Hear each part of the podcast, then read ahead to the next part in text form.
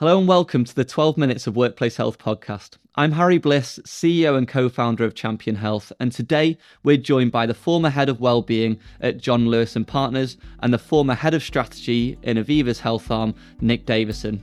Today we're going to discuss how we can communicate wellbeing strategies effectively to up to 80,000 people.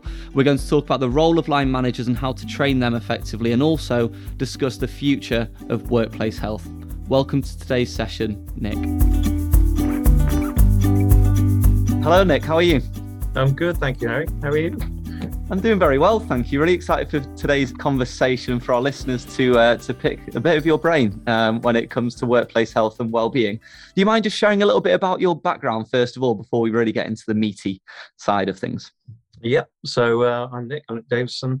Um, for the last ten years, I've been head of well-being uh, John Lewis Partnership. So that's John Lewis and Waitrose, 80,000 co-owners. Um, but having having been with the business for 10 years, I've just stepped out into um, my own kind of world of um, co- uh, consultancy and, and looking to get involved in a number of different kind of uh, portfolio of careers, I guess. Um, prior to that, I was head of strategy for Aviva's health business. So I've got sort of 15, 16 years of practical experience in this area. Fantastic. So working with two of the largest organisations um, in slightly different spaces as well. You must have seen a lot of change over the last 10, 15 years, but even over the last two years, what do you think is going to continue continually evolve in this space when it comes to workplace health and well-being? I think um, the last two years are really seeing a great acceleration. I think um, a lot of that's been technology led, um, as you know only too well. Um, but I think what is also driven is a, is a need for uh, greater openness, transparency, collaboration. Uh, and I think we've seen it with things like mental health, where destigmatization has become um, much more prevalent. It's it's not you know we haven't got there completely for everybody yet, mm. uh, but certainly much more openness and willingness to talk about difficult things, whether that's mental health, whether it's around suicide prevention, whether it's other other areas of physical mental health, or uh, increasingly this year we'll see you know the impact of financial well-being and you know with things like inflation and fuel costs. And um, you know it's been a the world's been a troubled place with lots of anxiety lots of uncertainty over the last years. And of course you know that, the war in ukraine currently just adds mm. to that um, uncertainty sadly. Um, i think if you look forward i think we'll see more adoption of technology but technology on its own isn't necessarily the only answer um, and I think you'll see much more collaboration of people working together in ways that they never probably would have done before. Uh, I think that's a good thing. I, I completely agree. Um, and I think the vision that I have is very similar of things need to be brought together and joined up. Yeah. And as you say, technology takes you so far, but you still need the human connection. And that's something that we, we all long for. Now, how many employees are, were there or are there at John Lewis and Partners? Um, so John Lewis Partnership has approaching 80,000 people. Um, and it's a unique business in that it's a it's a employee owned business. So yeah. we're all co-owners in the business as well. So um, that brings uh, great opportunities, but also different challenges or or different approaches because of that.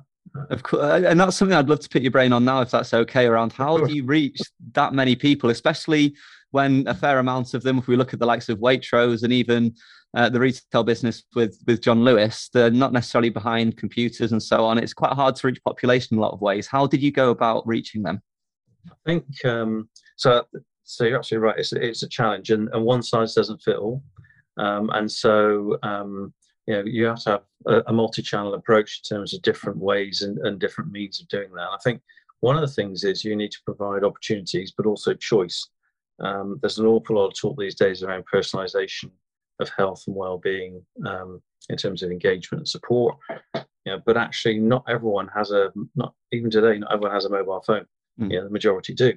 Um, you know, so actually, you need to tailor and, and provide choice in ways that people can engage. We we did that a number of different ways, um, and not just focusing on rehabilitation and support when people are ill. Actually, proactively looking at things like social well-being, and how do you create communities that are actually locally based or you know nationally based or work across organizational boundaries? So create networks of people that actually um, you know are engaged in things they enjoy doing outside of their work. Um, so actually work is part of their relationship with the partnership but not their only one. And do you think that's going to be a big theme going forwards of the employee experience going beyond the traditional working hours for, for people? Yeah, I think so. I think coming back to COVID, I think working enforced working from home created lots of opportunity, but also some challenges for people. Mm. And I think you know who you are and, and, and, what you have in your life, whether that be children or you know sharing a flat with four other you know young adults, or whether you you know by yourself, your kids have left home and grown up, and you've got more space yeah, all of those things are unique to you. And so, actually, as an employer, it's difficult to legislate. Um, you know, and, frankly, some of our, you know, uh, say some of our some of the partnerships um, employees weren't able to work from home because if you work, you know, in a shop selling supermarket, uh, selling food, you you know you can't do that from home. Yeah. Likewise, petrol stations. likewise, there's a whole range of emergency services, care workers, and the like you know still had to go in. So I think you have to come back to this whole thing. We've all got our own world and our own environment. You need to one respect it, but also understand that people need and will want different things because of that. Um, and uh, again, across eighty thousand people, each individual is very unique within there, and they'll have their own unique wants, yeah. needs, and, and challenges as well. Yeah, and I think um, you know what you find is there's if you think of a Venn diagram, there's there's pools of people that you'll engage in different ways. Some people never ever um, used the intranet, the company information, you know, but others religiously had it on every day. Uh, we we were able to reach sixty thousand um, partners uh, digitally twice a week through Partner Choice, which is the kind of social wellbeing brand.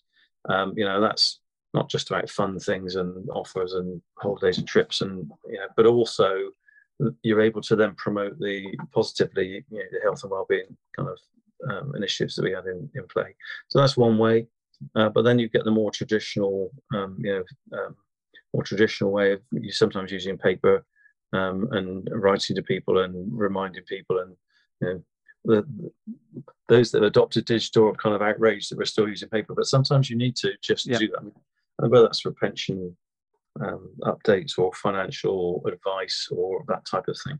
So, um, it, but back, back to your problem, it is difficult. And I think one of the things I, I guess I would highlight, um, we've tried to um, train the line managers, not tried to, we did train the line managers as an access point because actually those 7,000 have a much bigger reach.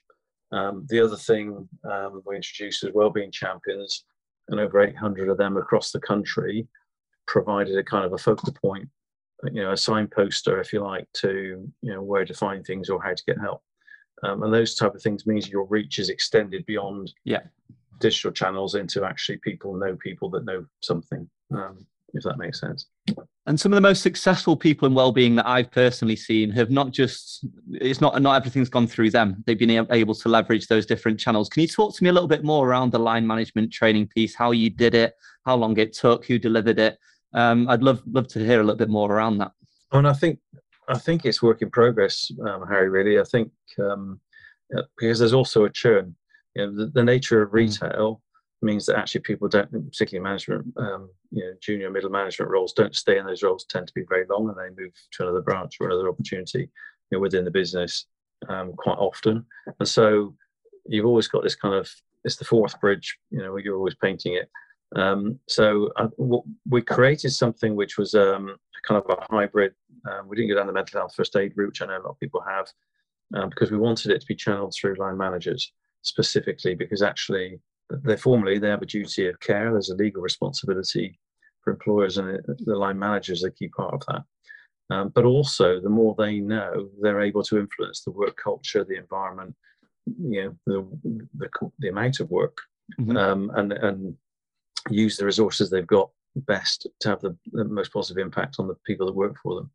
Um, so we created a, um, a one-day training course, uh, which actually during COVID we've put online since because we couldn't get people into the classroom.